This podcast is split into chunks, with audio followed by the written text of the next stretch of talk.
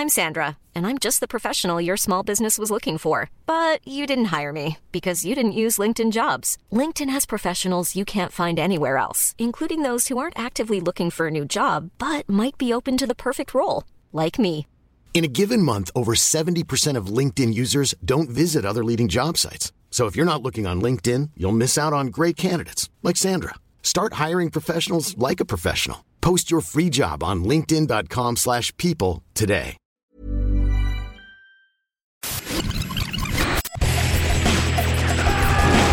Bienvenue dans Stéroïdes, le podcast qui fait l'exégèse des gros bras.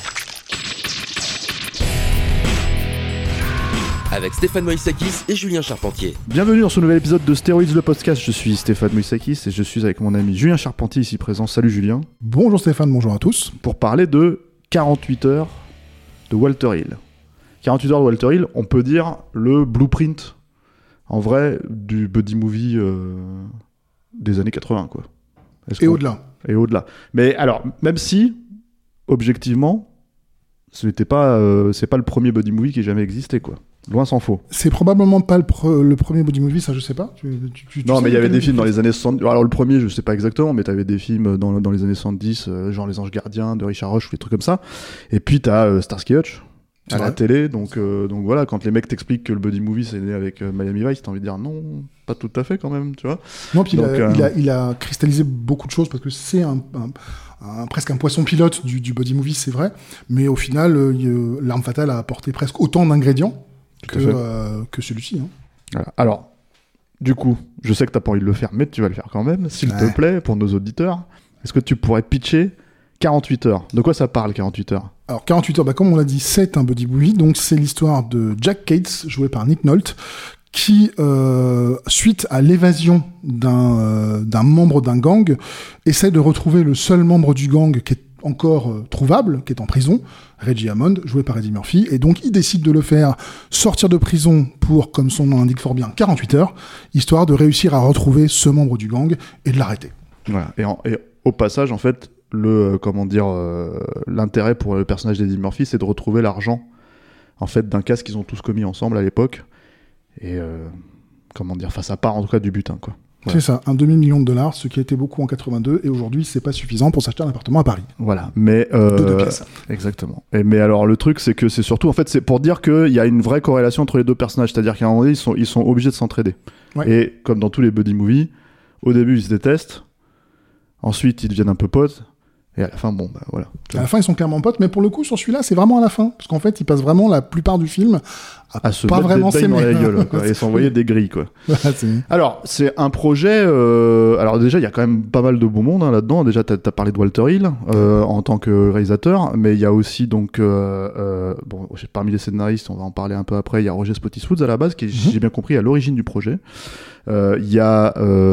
c'est une prod Paramount de Lawrence Gordon et Joel Silver. Ouais, euh, c'est presque un film de première fois d'ailleurs, parce Mm. que euh, c'est pas la première prod de Joel Silver, mais c'est l'un des premiers films qu'il a produit euh, euh, comme un grand, on va dire. Voilà. Et avec euh, également Steven de Souza au scénario, ça je sais pas si je l'ai dit. Première voilà. fois aussi. Voilà, parce que c'était surtout un scénariste de télé à ce Mhm. moment-là.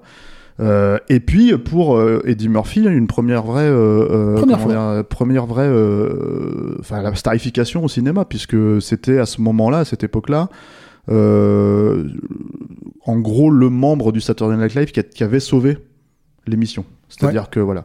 Et euh, bon alors qu'est-ce qu'on peut dire après? Qu'est-ce qu'on peut dire sur le film déjà en tant que soi? C'est-à-dire pas forcément sur la fabrication, on va y revenir un peu après, mais sur euh, son côté un peu parce que c'est vrai qu'aujourd'hui quand tu le revois, et le film il a presque 40 ans, euh, c'est enfin il a une gueule de classique et en même temps il est hyper euh, balisé finalement quand tu réfléchis. C'est pas hyper, euh, tu vois, ça se suit avec un grand plaisir. Moi j'aime beaucoup le film, hein, je trouve ça très sympa. Je pense que les gens qui le découvrent aujourd'hui vont se dire bon bah j'ai déjà vu ce film en fait. euh, Bah 150 forcément, fois quoi. voilà, tu vois. forcément que tu l'as déjà vu, mais il y a, il y a- il y a plusieurs raisons à ça. Bah, la première, c'est qu'effectivement, Walter Hill, c'est un réalisateur qui euh, ne s'embarrasse pas avec euh, des, des effusions. C'est un mec qui va direct au but, droit au centre, et donc il a tendance à enlever tout ce qui est en trop, tout ce qui est. euh, il, aime, il aime pas le gras, Walter Mhm. Hill. Et, et du coup, forcément, les films qu'il fait s'en ressentent, puisque les films qu'il qu'il fait bah, vont directement au but, vont à l'essentiel, Et fondamentalement, tu vois, euh, même si t'es pas un grand connaisseur de, de structure scénaristique, tu la vois, la structure scénaristique, parce que la plupart du temps, elle est limpide. Mhm. Et puis ensuite, bah, comme, tu, comme on l'a dit euh, au tout début, c'est euh, pratiquement le poisson pilote du film, du film de Buddy Movie. Donc ce qu'il a créé dans ce film, ces figures archétypales de dire il faut qu'il y ait deux personnages qui soient antagonistes, et puis... comme tu me l'avais signifié un jour, ça m'avait fait pas mal marrer. Euh, on avait parlé de Hobbs and Shaw, euh, ce, ce, ce grand buddy movie, Mhm. et tu m'avais dit euh, ouais mais en fait c'est ridicule, c'est tous les deux, tous les deux des chauves costauds. Mhm. Et j'avais éclaté de rire, mais le, le- la, la- la- la fondation tu as pensée, elle est tout à fait logique. C'est que si les deux mecs font la même chose, et en plus dans Hobbs and Shaw, ils s'en vantent en les mettant en parallèle dans le générique, bah en fait, si t'as deux fois le même personnage, le body movie peut pas fonctionner puisque ça doit être des gens soit contraires, soit complémentaires. Et là, c'est pour le coup, c'était euh, bah, l'un des premiers films qui mettait cet ingrédient-là en place. Pas le tout premier, bien entendu. hein. Non, non, bien sûr. Ça peut remonter jusqu'à la chaîne, euh, voire, voire probablement Bien avant. Et, euh, et il le faisait de façon extrêmement efficace, de, de la même façon. C'était aussi un risque de prendre un, un comique dans, ce- dans un rôle comme ça. Ce qui était euh, d'ailleurs pas du tout le, le- le but initial. En fait, c'était un projet Paramount qui, qui traînait depuis euh, pas mal d'années, sur lequel Walter Hill était associé parce qu'il a réécrit euh, le scénario de Spottiswood. Alors, moi j'ai interviewé Steven de Souza euh, plusieurs fois et on a parlé de ce 48 heures et apparemment, selon lui, alors moi je, je, je ne l'ai entendu que chez lui, ça, hein, comme anecdote, c'est un scénar qui est tellement vieux. euh, C'est-à-dire le film s'est fait en 82, mais il date, euh, il date de la fin des années 60, début des années 70 tellement vieux finalement que à la base le tout premier euh, duo euh, pensé euh, à l'époque c'était Robert Mitchum et Clint Eastwood. C'est-à-dire Clint Eastwood avant Bah, l'inspecteur Harry quand même. hein. écoute, Donc, euh, moi j'ai j'ai entendu, euh, j'ai entendu l'intérêt de Clint Eastwood, mais euh, j'avais jamais entendu Robert Mitchum. mhm. Et sur Clint Eastwood, en fait, c'est dans une interview de Walter Hill que j'ai vu ça. Il a expliqué en fait que oui, euh, Eastwood a été intéressé pendant relativement longtemps, mais que vu que justement le projet traînait dans les limbes, il a fini par choisir euh, euh, L'évadé d'Alcatraz de Don Siegel. Et quand euh, L'évadé d'Alcatraz est sorti, a eu le succès qu'on sait, bah, il a été voir Walter Hill en lui disant bah écoute, euh, je veux pas refaire un flic parce que j'ai fait Dirty Harry et que j'ai déjà une figure tutélaire de policier. Et en fait, je viens de faire un film où je suis le mec qui est en prison. Donc en fait, le projet m'intéresse moins qu'avant. Et a priori, ce serait pour ça qu'il n'aurait pas, pas fait le film. D'accord. Bah, ça aurait été une chouette rencontre quand même. Ah, tu m'étonnes, Walter Hill et Clint Eastwood. Mais quoi. du coup, ce qui est intéressant, c'est que euh, donc du coup, Walter Hill s'est dit bah, je vais choisir un antagoniste, et il voulait Richard Prior. Et euh, il a demandé à Richard Prior s'il voulait faire le film, et Richard Prior a dit non, ça l'intéressait pas. Il a préféré faire un film qui est sorti en plus à la même époque en 82 que euh, que euh, 48 heures, qui est le, le, le- le The Toy, le remake du oui, jouet le remake du jouet de, de... de Pierre Richard. de Pierre Richard. ouais. Et donc, du coup, bah, il était un peu abattu. Enfin, ça- avec Pierre Richard, Ah, bah, ouais, avec Pierre Richard, pardon. Et il était un peu abattu. Il savait pas euh, exactement euh, qui prendre pour faire le film. Mais en fait, euh, celle qu'il était en train de draguer à l'époque, qui s'appelle, alors je suis désolé, je vais regarder mes notes parce que j'ai un peu oublié son nom, euh, Hildy Gottlieb. Hildy Gottlieb, c'était sa copine et c'était, euh, qui est devenue sa femme et qui est encore sa femme. Miracle à Hollywood. Ils sont mariés depuis euh, plus de 40 ans. Bah, c'est le no bullshit euh, Walter Hill. Voilà, c'est le no bullshit Walter Hill.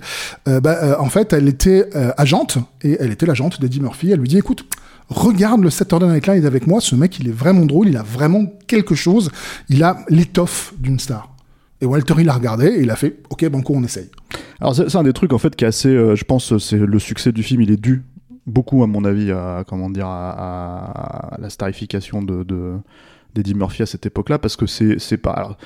on a dit c'est un blueprint en fait pour euh, pour euh, c'est vraiment un, plan tu vois détaillé de, de, comment faire un buddy movie mais il y a aussi cette façon de traiter comment Eddie Murphy qui est quelqu'un qui improvise beaucoup Donc euh, il y a des scènes dans le film et je pense que c'est assez évident que la par exemple la première fois qu'on voit Eddie Murphy qui est en plus presque un personnage secondaire hein, quand tu suis euh, vraiment l'intrigue il arrive au bout de 20-25 minutes le film fait 1h30 ça c'est pas non plus euh, voilà quoi.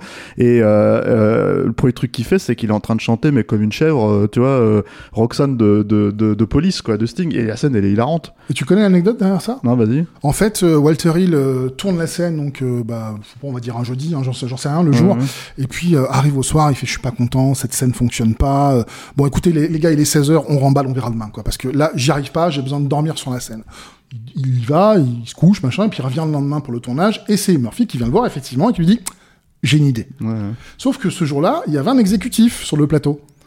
Et il tourne la scène, et c'est là qu'on voit à quel point le cinéma des années 70, 80, 90 mettait en avant les réalisateurs, pas les exécutifs. C'était pas des financiers qui avaient le pouvoir. Pourquoi? Parce que ils font la scène, et il se met à chanter à Roxane tue-tête, et Walter Hill, il trouve ça mortel, il fait « c'est dans la boîte ». Et euh, l'exécutif, il vient le voir, il fait Mais, mais euh, euh, t'es gentil, Walter, mais on n'a pas les droits de la chanson. Euh, tu peux pas faire ça. Donc tu vas couvrir, tu vas faire une scène sans Roxane. Et Walter, il le regarde, il lui fait Tu sais quoi? Fais ton boulot d'exécutif, toi tu vas chercher les droits, moi je m'occupe de mon taf de réal, et on va la garder, on va pas se couvrir.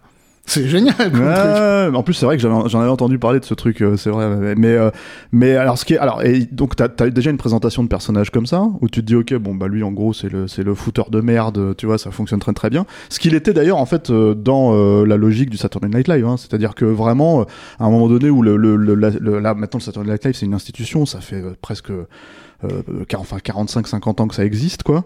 Euh, à l'époque en fait il n'était pas forcément question que ça reste.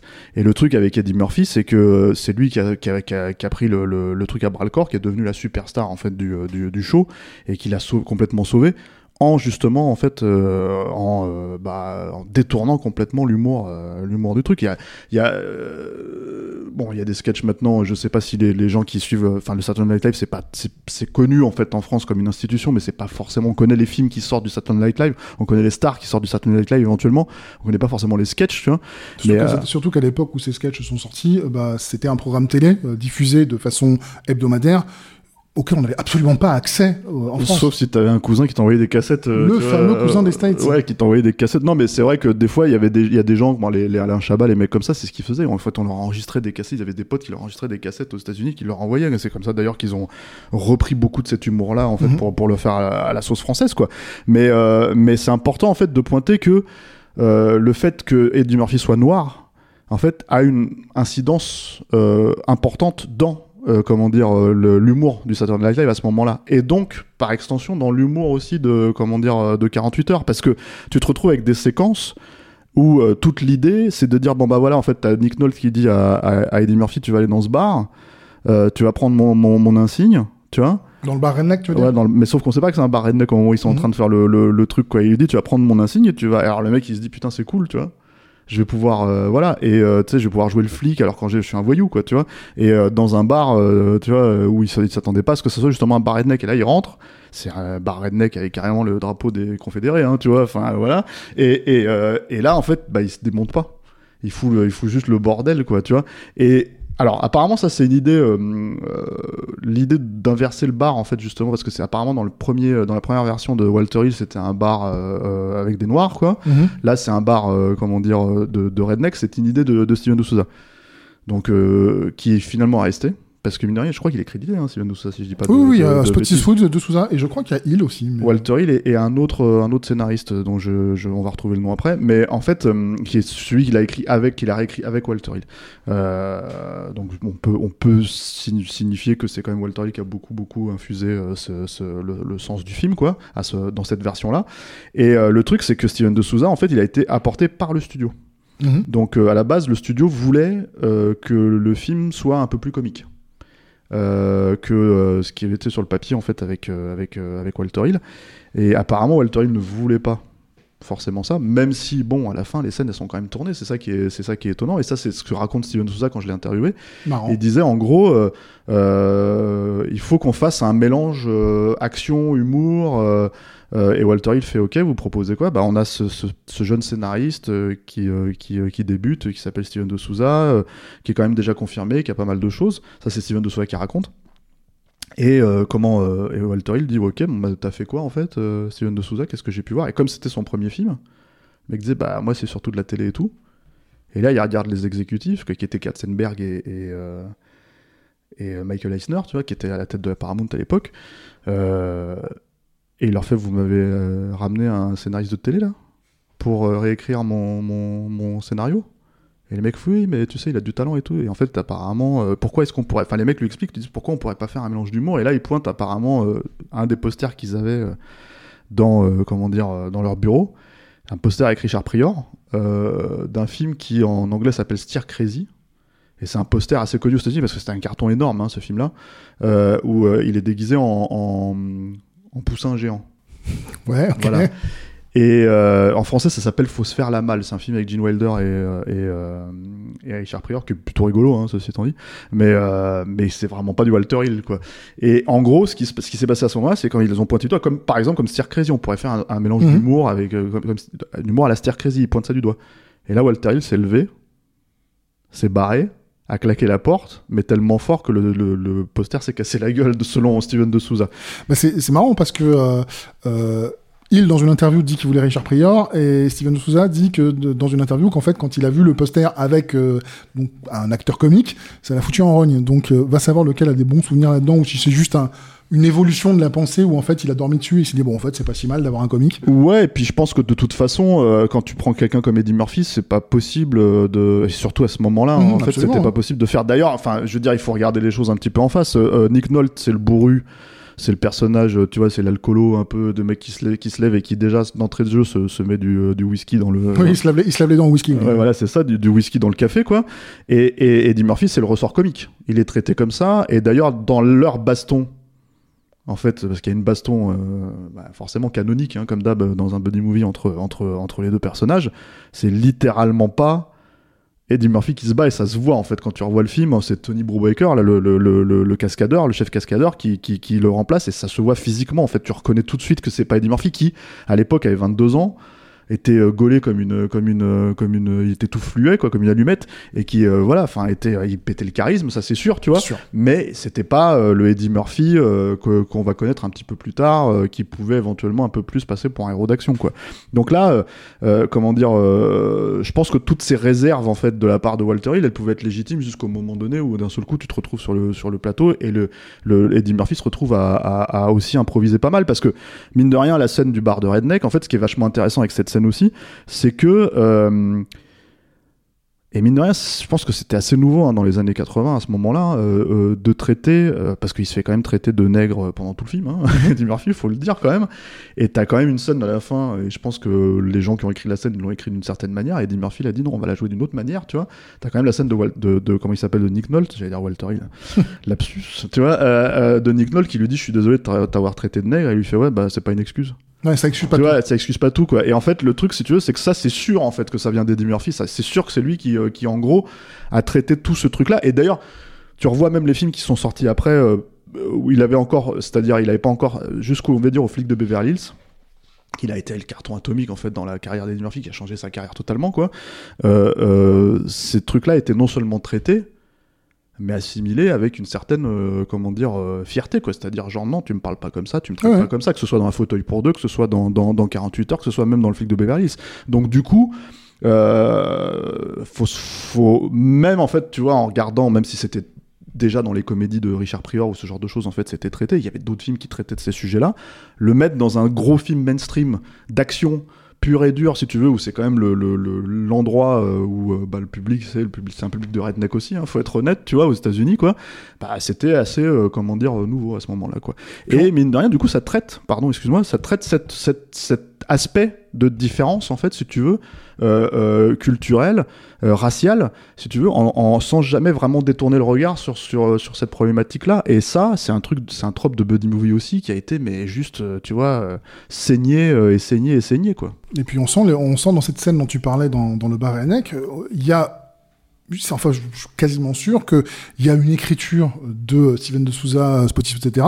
Mais il y a ce sens dont on a déjà parlé de l'improvisation d'Eddie Murphy qui, qui, qui ressort parce que il fait un show à ce moment-là. Et, complètement euh, ouais. et euh, en plus, vu que ce qui, est- ce qui est super, c'est qu'il fait un show, mais sans que ça ne dénature la scène. C'est-à-dire ça aurait très bien pu faire, attention, parenthèse, enfin, double point, ouvrez les guillemets, le, le, le stand-up de Eddie Murphy au sein du film, et c'est pas du tout ce que ça rend. Mhm. Ce que ça rend, c'est vu qu'il l'a il l'a provoqué avant, et que Murphy veut prouver qu'il est capable de s'en sortir quelles que soient les circonstances, puisqu'il lui dit euh, tu penses que euh, tu, tu penses que tu sais ce que c'est que le baratin, je vais te montrer du baratin de première classe. On voit l'impro de Eddie Murphy, mais ça sert le personnage de Reggie Hammond. Et ça, je trouve que c'est un super moment de cinoche, en fait. Ouais, ouais, c'est clair. Et puis en fait, euh, de toute façon, il y a pas mal de petits moments comme ça qui sont très, euh, comment dire, parce que c'est quand même, bon, c'est du Walter Hill, c'est quand même un film assez macho. Hein, ça, faut être assez clair là-dessus. Tu vois, ça a toujours été un peu comme ça. Il a toujours fait un cinéma euh, en De western, part, en fait, macho- tu vois, ouais. entre le macho et le bourrin d'un Ouais, cinéma ouais, c'est ça, mais de western, de, de, de très direct, comme tu dis, avec, moi je trouve, en fait, ce que j'aime bien chez Walter Hill, c'est souvent, en fait, le, le c'est l'une des problèmes, c'est une des qualités et peut-être l'une des problématiques de- du filmage de Walter Hill, c'est euh, cette notion que si t'as pas un monteur derrière pour bien dynamiser ça, tu vois, tout de suite ça peut être assez mou en fait. Hein. Euh, Walter, il y a des films dans les années 90, c'était un peu plus euh, dans cette veine-là, quoi. Euh, des trucs comme Wild Bill ou tu vois. Bah pareil, j'ai vu une interview relativement intéressante où il explique que au niveau du tournage, il a énormément utilisé du téléobjectif Hmm. et des longues focales parce qu'il disait je voulais avoir un côté un peu, je voulais sortir de la réalité et montrer que 48 heures c'est un univers fantasmé. Et en fait, quand tu vois le film, oui, c'est vrai qu'il y a plein de téléobjectifs. C'est vrai que, euh, vu qu'il utilise des longues focales, t'as les arrière-plans qui sont fous, il y a du bokeh de tous les côtés. Euh, mais en même temps, chasser le naturel, il revient au galop. Ça reste quand même un film qui est euh, brut de brut. Alors que le mec essaie de faire un effort de forme, au final, c'est un film qui, qui s'embarrasse pas avec des, avec des, des, fioritures. On va dire l'effort de forme, c'est aussi, euh, tu vois, il y a des, des, petits trucs en fait. C'est clairement un film euh, entre, à mi-chemin entre les années 70 et les années 80 hein, dans, dans, dans, la façon d'être fait, quoi. Euh, et notamment, bah, par exemple, les néons c'est les néons de Chinatown à la fin. Bon, mm -hmm. là, ils ressortent assez et c'est très très euh, iconique, quoi. Tu vois, ça fonctionne, ça fonctionne. Tu dis, ok, là, c'est les années 80 à fond ah, la caisse, là... tu vois. Ce qui est pas forcément le cas de la scène d'ouverture, euh, tu vois, quand les mecs ils sont en train de, de de, de pilonner ouais. la terre là tu vois les les les les, les comment t'appelles ça les bagnards là tu vois et que d'un seul coup t'as une scène d'action euh, très euh, Pekimpa euh, tu vois où les mecs se font fumer au ralenti euh, tu vois avec deux coups de feu euh, les, les, les flics qui dégagent moi j'adore ce plan qui est encore une fois un plan hyper connu, hyper classique, mais qui fonctionne tellement, moi je trouve, tu vois, qui est cliché hein, même. Hein, c'est le, le, le, la vue des mecs dans les Reban, tu vois, du, du, ouais. du, du, comment t'appelles ça, du gardien, du gardien de prison, quoi, tu vois, et qui est, qui est, qui est génial, quoi, tu vois. Enfin, donc c'est des clichés, c'est tout un tas de trucs comme ça, mais en même temps c'est quelqu'un qui croit en ça, il croit en fait dans cette cette imagerie en fait. Et pour il euh, y a une anecdote d'ailleurs sur ce, sur cette euh, séquence de tournage, donc toute la séquence de la prison, c'est que la personne qui vient faire, euh, qui vient aider James Remar, donc qui joue le, le, bad guy, à s'échapper, c'est Sonny Landam. Ouais. Et Sonny Landam, il avait déjà joué sur son retour, sauf que Sonny Landam, ça a toujours été un, un gars un peu problématique dans la mesure où bon bah il aimait bien l'alcool et puis c'était un type qui avait aucun problème à faire des bagarres de bar. Conclusion, euh, sur son retour, il s'était battu avec la moitié de la Louisiane et euh, bah, les exécutifs ont dit écoute Walter, euh, si tu pouvais pas le reprendre, celui-là ça nous arrangerait quoi parce qu'on aimerait bien éviter les, éviter les, les, ennuis et, et, Walter il a fait non non mais c'est bon je le gère etc. Et premier jour de tournage de, de, la scène de la prison, ils sont tout, ils sont en train de faire le setup, tout est en place, ils sont prêts à direction, sauf que Sandy Nandam il est pas là. Donc le, bah, le, prod du film va voir Walter Hill et lui fait mais euh, tu peux tourner euh, des trucs euh, sans, sans Sonny tant qu'il arrive là parce qu'on sait pas où il est et bah il répond bah, vous êtes gentil mais c'est une baston entre lui et Raymar donc ça va être compliqué enfin je peux faire quelques plans avec le cascadeur avec la doublure quoi ouais. mais j'ai besoin de lui et puis euh, bah Landam arrive aux alentours de midi euh, l'air un peu penaud euh, et parce qu'en fait il, il était bah, il était bourré il a été dans une bagarre de bar et il s'est retrouvé il a passé la nuit en garde à vue quoi et là où c'est fort et c'est là où tu reconnais le, le no bullshit de Walter Hill c'est que Walter Hill donc on rappelle hein, c'est un mec qui doit faire s'il fait 1m70 c'est son maximum Sonny Landam il fait 1m90 il t'en met une il t'arrache la tête hein. Et Walter Hill lui fait, euh, toi tu viens avec moi. Et ils vont discuter tous les, tous les deux au bord d'une rivière. Et euh, il fait, ouais, je suis désolé. Landam fait, je suis désolé. Je suis innocent. Je sais pas ce qui s'est passé. Je suis innocent. Et il lui fait, ah, de dire que t'es innocent, tu me saoules. Et il fait, non, mais je suis innocent. Et du coup, Walter Hill, énervé, il attrape des cailloux, il les jette sur Landam. Ça suffit avec ton innocence.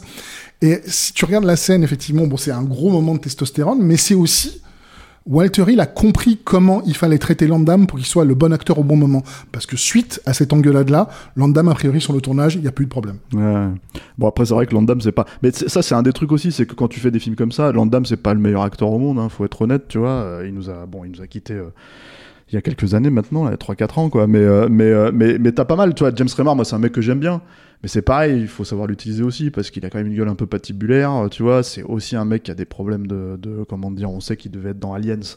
Mm -hmm. Il s'est fait, euh, il s'est fait gicler parce qu'il avait des problèmes d'addiction et tout. Donc, mais, mais, après, c'est un peu normal d'aller chercher des mecs comme ça, en fait, pour ce genre de film, parce que ouais. si tu veux avoir un peu de cachet, on va dire, euh, comment, euh, et que t'as l'impression que ce soit vraiment des mecs dangereux ou des trucs comme ça, tu vois bah c'est pas tu vois euh... vu son cinéma il y a une logique de festival de gueule alors pour dans ce film-là, on est on, effectivement on est servi parce que Nick Nolte c'est une gueule, euh, Remar c'est une gueule, euh, et même euh, même si c'est le plus beau gosse du truc, parce qu'en fait fondamentalement parce que même si c'est pas le Nick Nolte d'aujourd'hui, tu vois, on va dire. Moi je te dirais que le plus, le plus beau gosse c'est c'est Eddie Murphy. Mais, non mais les deux, tu vois. Mais, mais ce que je veux dire c'est que et puis il y a y a dans un tout petit rôle, mais il y a Brian James qui était un ouais, super... ah, avec une choucroute sur la tête. Ouais, mais c'était c'était c'était une de ces gueules du Cinoche, c'est mm. Léon dans Blade Runner si vous en souvenez pas, et c'est Requin dans Tango et Cash, je cite les classiques. Ouais. et notre ami gueule de con. Notre ami gueule de con, celui-là, ouais. on peut pas faire de fait, sans gueule de con. Et, euh, et euh, c'est un festival de gueule qui est absolument phénoménal et, et ça aide aussi à, à donner au- le cachet au film. Et j'avais complètement oublié, parce qu'il nous a quitté cette année, euh, Frank McRae. Oui. En fait, dans le rôle du, euh, du euh, comment dire, Dans le rôle du mec de la station, du, du, du, du- capitaine de la Station Hero. C'est et- de là que ça et vient. le mec, il revient, il refait son, il reprend son rôle. Et j'avais complètement oublié que, c'était ça dans 48 heures aussi. Mais ça, même si c'est qu'une scène en vrai, hein, euh, Euh, une scène ouais, et demie quoi. Une scène et demie. Mais d'ailleurs, ça me permet de, de ce que tu, ce que tu viens de dire à propos de Frank McRae, de signaler un truc que je trouve très intéressant parce que je trouve que c'est constitutif de style, du style de Walter Hill. C'est que la séquence, justement, où Nick Nolte, donc suite à la séquence de, de l'hôtel, où il perd son flingue, enfin, il donne son flingue à James Remar pour essayer de, sau- de sauver son coéquipier qui se fait quand même buter, il y a toute une scène dans le commissariat. Et toute cette scène dans le commissariat, en fait, c'est un plan séquence de 3 minutes 30.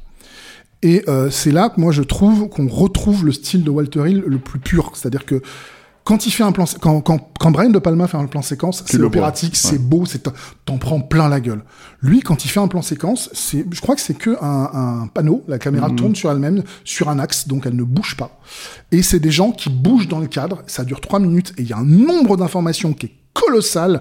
Mine de rien, vu que les gens se bousculent, passent les uns devant les autres, vont voir des, des, des panneaux, remplissent leurs armes, manquent de se battre, en fait, c'est un plan séquence qui est ultra conçu. Et quand tu le regardes, il coule tout seul. C'est-à-dire qu'en fait, quand j'ai revu le film là récemment, c'est à peu près à la moitié du, euh, de cette séquence où je me suis dit, mais attends, mais, mais c'est c'est qu'un seul plan, ça, en fait. Et je suis revenu et j'ai remis au début, je fais, mais ouais, ouais, c'est un plan séquence. Et le truc, il est, en fait, il est, mais bon, enfin, moi, j'adore ce plan séquence, je le trouve mortel.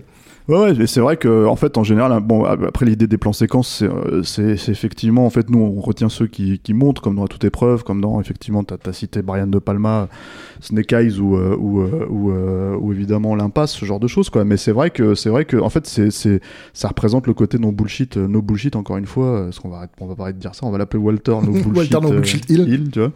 Donc voilà, quoi. Mais, mais, il y a aussi, alors, il y a, y a, hum, comment dire, hum, moi, il y a un truc en fait que, qui me surprend en fait aujourd'hui, et c'est peut-être il faut le préciser, euh, c'est euh, l'absence. Enfin, ce qui me surprend. En fait, c'est un film qui devait probablement être très sophistiqué à l'époque où il est sorti, d'où son carton, etc., etc. Mais en fait, il est littéralement pas sophistiqué pour dessous. En fait, quand tu regardes le truc aujourd'hui, c'est-à-dire que vraiment, euh, c'est, ça pourrait presque être une série télé aussi. Enfin, si tu veux, un truc de série télé. Il y a finalement pas tant d'action que ça. Non. Il y en a, tu vois, mais c'est pas non plus voilà. C'est tendu en fait malgré tout en termes de suspense et en termes de- d'imagerie, euh, de comment t'appelles ça. euh, Enfin, le, le scénar il est pas plus, enfin tu vois, il est, il est resserré quoi. Euh, Il y a de l'humour là où il en faut et c'était un peu aussi la logique, euh, voilà. Et finalement en fait euh, tout ça. C'est presque, en fait, c'est tellement été rebattu que c'en est presque étonnant de se dire en fait que ça a été justement quelque chose qui a été aussi influent Aussi- parce aussi que tu t'en influent. rends pas compte forcément là- compte aujourd'hui quoi. Et là où c'est très intéressant, c'est vrai, comme tu dis, le, le, Nous, on le sait, je veux dire, mais c'est quelqu'un qui le découvrirait aujourd'hui, je suis, je suis sûr qu'il se dirait pas forcément que c'est c'est que aussi c'est un influent classique, que ça. ouais, voilà, ouais. que ça a été une énorme influence. Ce qu'il faut savoir aussi, euh, ce qui vaut peut-être le coup d'être rappelé, c'est que on l'a dit au, dé- au tout début du podcast, le, le film a traîné en longueur sur sa, sur sa, pas sur sa pré-prod, mais sur euh, son développement, euh, qui a été très très long. Mais par contre, une fois que le projet a été lancé, ça a été une prod éclair. Hmm. C'est-à-dire que euh. Walter Hill a été appelé en, au printemps, donc au mois de mars, je crois, ou avril, enfin bref, au printemps 82. 82, hein, je rappelle, le film est sorti en 82. Et euh, ils lui ont dit, t'es toujours intéressé, parce que euh, entre l'affaire de Richard Pryor, de Clint Eastwood, etc., il y a un moment où il est parti faire autre chose. Quoi. Et il a dit, ouais, pourquoi pas. euh, et donc, entre ce premier coup de fil, je suis intéressé, et la sortie, qui a été en décembre, donc il s'est déroulé sept mois, quoi. Hmm. Ce qui, ce qui prouve bien que le film a été euh, non seulement fait dans une certaine urgence, d'où le fait aussi qu'il a ce côté euh, brut de décoffrage et simple dont tu parlais. Puis il y a un autre truc aussi, c'est que pour Paramount, c'était pas leur plus gros film de l'été, euh, de, de- pardon, de l'hiver De- 82. ouais. Leur plus gros film, c'était Y a-t-il encore un pilote dans l'avion? Celui-là, c'était bon le Joker. Et d'ailleurs, un truc phénoménal, c'est qu'aujourd'hui, quand tu vas voir un gros film d'action aujourd'hui, ce que tu vas voir, c'est le gros film du studio. Et euh, pour les gens qui aiment pas les films d'action, il y a ce qu'on appelle la contre-programmation. Donc on va te, c'est, un, je sais pas moi, un drame arménien euh, ou un film, euh, en tout cas, qui n'est pas un film d'action. Ce qui est intéressant, c'est qu'à l'hiver 82, à l'affiche, en plus de Airplane, qui était la comédie, il y avait Le Verdict, il y avait Gandhi, et il y avait Le Choix de Sophie. Donc en fait, 48 heures était la contre-programmation de tous ces drames pour les gens qui voulaient avoir leur dose d'action. Mais parce que sur- surtout en fait euh, aux États-Unis et à cette époque-là, aujourd'hui c'est moins le cas parce qu'il y a un blockbuster toutes les toutes les 10 minutes. Mais en fait euh, à, à cette époque-là, euh, l'idée en gros c'était qu'on sortait les films à Oscar à la fin de l'année Et euh, les films euh, d'été, euh, tu vois, enfin les films d'action ou les films, les, les, les, les films d'horreur, les machins, etc., etc. L'été, l'été 82, hein, c'était, c'était The Thing, c'était E.T., c'était Conan le Barbare, c'était tous ces films-là, quoi. Mais alors moi j'ai une anecdote, peut-être pour terminer aussi sur, sur, on va dire la brouille entre Steven de Souza et Walter Hill qui euh, n'ont jamais rebossé ensemble. Mhm. Euh, les deux en fait étaient considérés par euh, le studio comme des employés du studio. Donc en gros, euh, Steven de Souza, euh, quand il a vu comment ça s'est passé avec Walter il a dit mais vous êtes sûr que vous voulez que je bosse avec lui? Enfin, il veut pas de moi ce mec, tu vois. Et comme il était encore assez naïf à cette époque-là, euh, les mecs lui ont dit non, écoute, c'est un employé, t'es un employé, tout ce qu'on vient de discuter, tu vas le faire pour le studio. Tu vas prendre tes pages. À l'époque, c'était pas informatisé, hein, tu vois. Et quand tu les envoies, si tu veux, comment t'appelles ça, au, à les faire imprimer pour les envoyer à l'équipe, tu vois. Bah, en gros, euh, c'est tes pages qui seront, euh, voilà. Sauf que à chaque page, que le- à chaque nouvelle page qui arrivait, euh, les gens recevaient finalement les pages du scénar d'origine. C'est celui de Walter Hill. Mhm. Et, et à un moment donné, le studio s'inquiète et dit mais, mais tu aurais écrit en fait ou Et Steven Souza il fait bah je sais pas, je comprends pas, voilà mes pages en fait. Il leur montre les pages qu'il avait et ils se sont rendus compte que Walter Hill interceptait en gros les pages de Steven de Souza pour ne pas avoir à les tourner si tu veux, parce qu'effectivement, comme tu dis, ça se faisait très très vite au bout d'un moment, et, et, et, et, il en voulait pas. Finalement, il reste quelques idées, euh, tu vois, euh, notamment, alors il y a le bar, euh, enfin en tout cas, de Souza dit que le bar de Redneck, c'est c'est une idée à lui, en fait. À Mhm. la base, c'était vraiment un bar avec, avec des noirs. Enfin, un bar. euh, Qui est toujours là dans le film d'ailleurs, Euh, puisque t'as un, un bar un peu plus funk euh, vers la Ouais, ouais, c'est ça, voilà.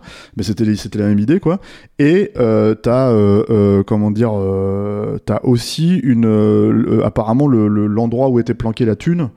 C'était dans un comment t'appelles ça dans une box quoi en fait euh, et, et, et Steven Souza il fait mais ça c'est un truc des années 30 c'est bon c'est un truc de film noir en fait tu vois. Donc on va le mettre dans une belle bagnole tu vois. On va le mettre dans une bagnole et ça va être tout ce truc. Et en fait il y a tout du coup il a écrit toutes les scènes qui vont autour de la bagnole qu'il faut récupérer etc etc quoi.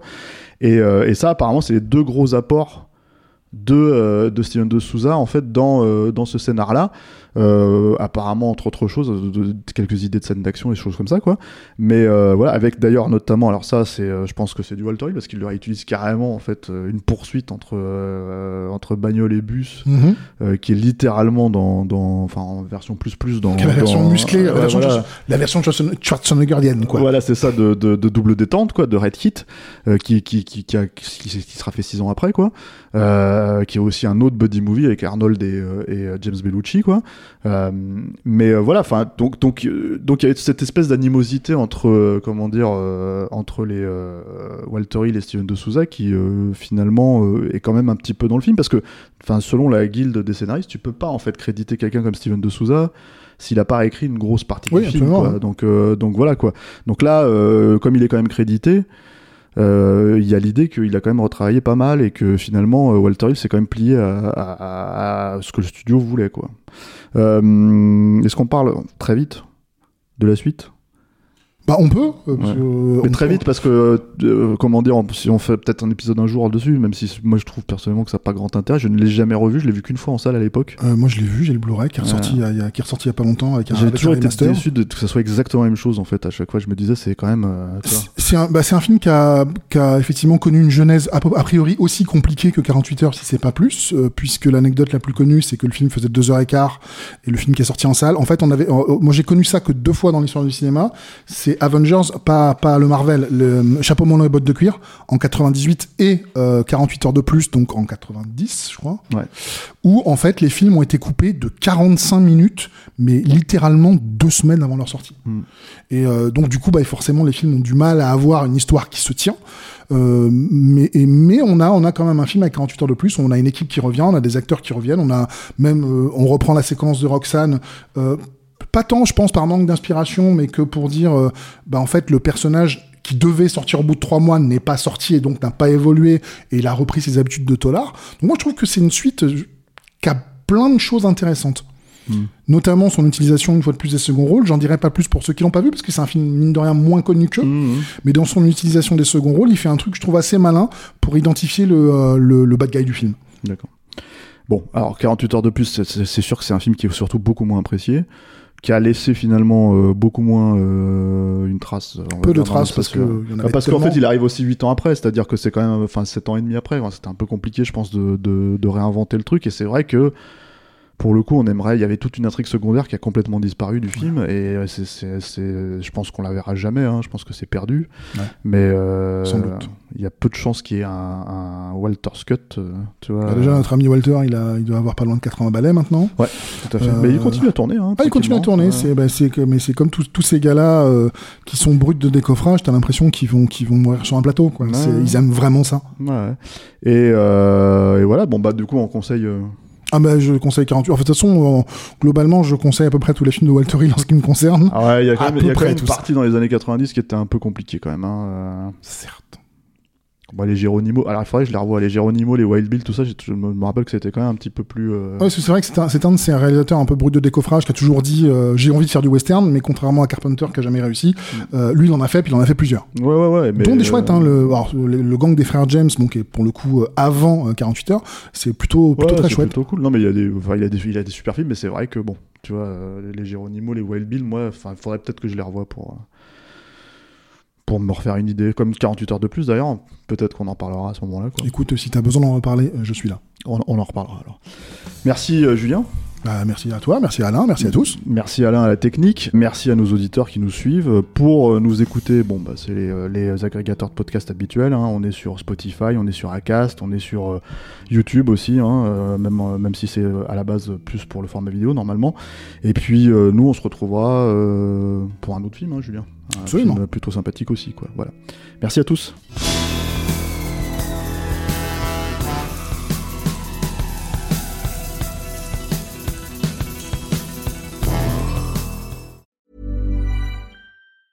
Even when we're on a budget, we still deserve nice things. Quince is a place to scoop up stunning high-end goods for 50 to 80% less than similar brands. They have buttery soft cashmere sweaters starting at $50, luxurious Italian leather bags, and so much more. Plus, Quince only works with factories that use safe, ethical, and responsible manufacturing. Get the high-end goods you'll love without the high price tag with Quince. Go to quince.com slash style for free shipping and 365-day returns.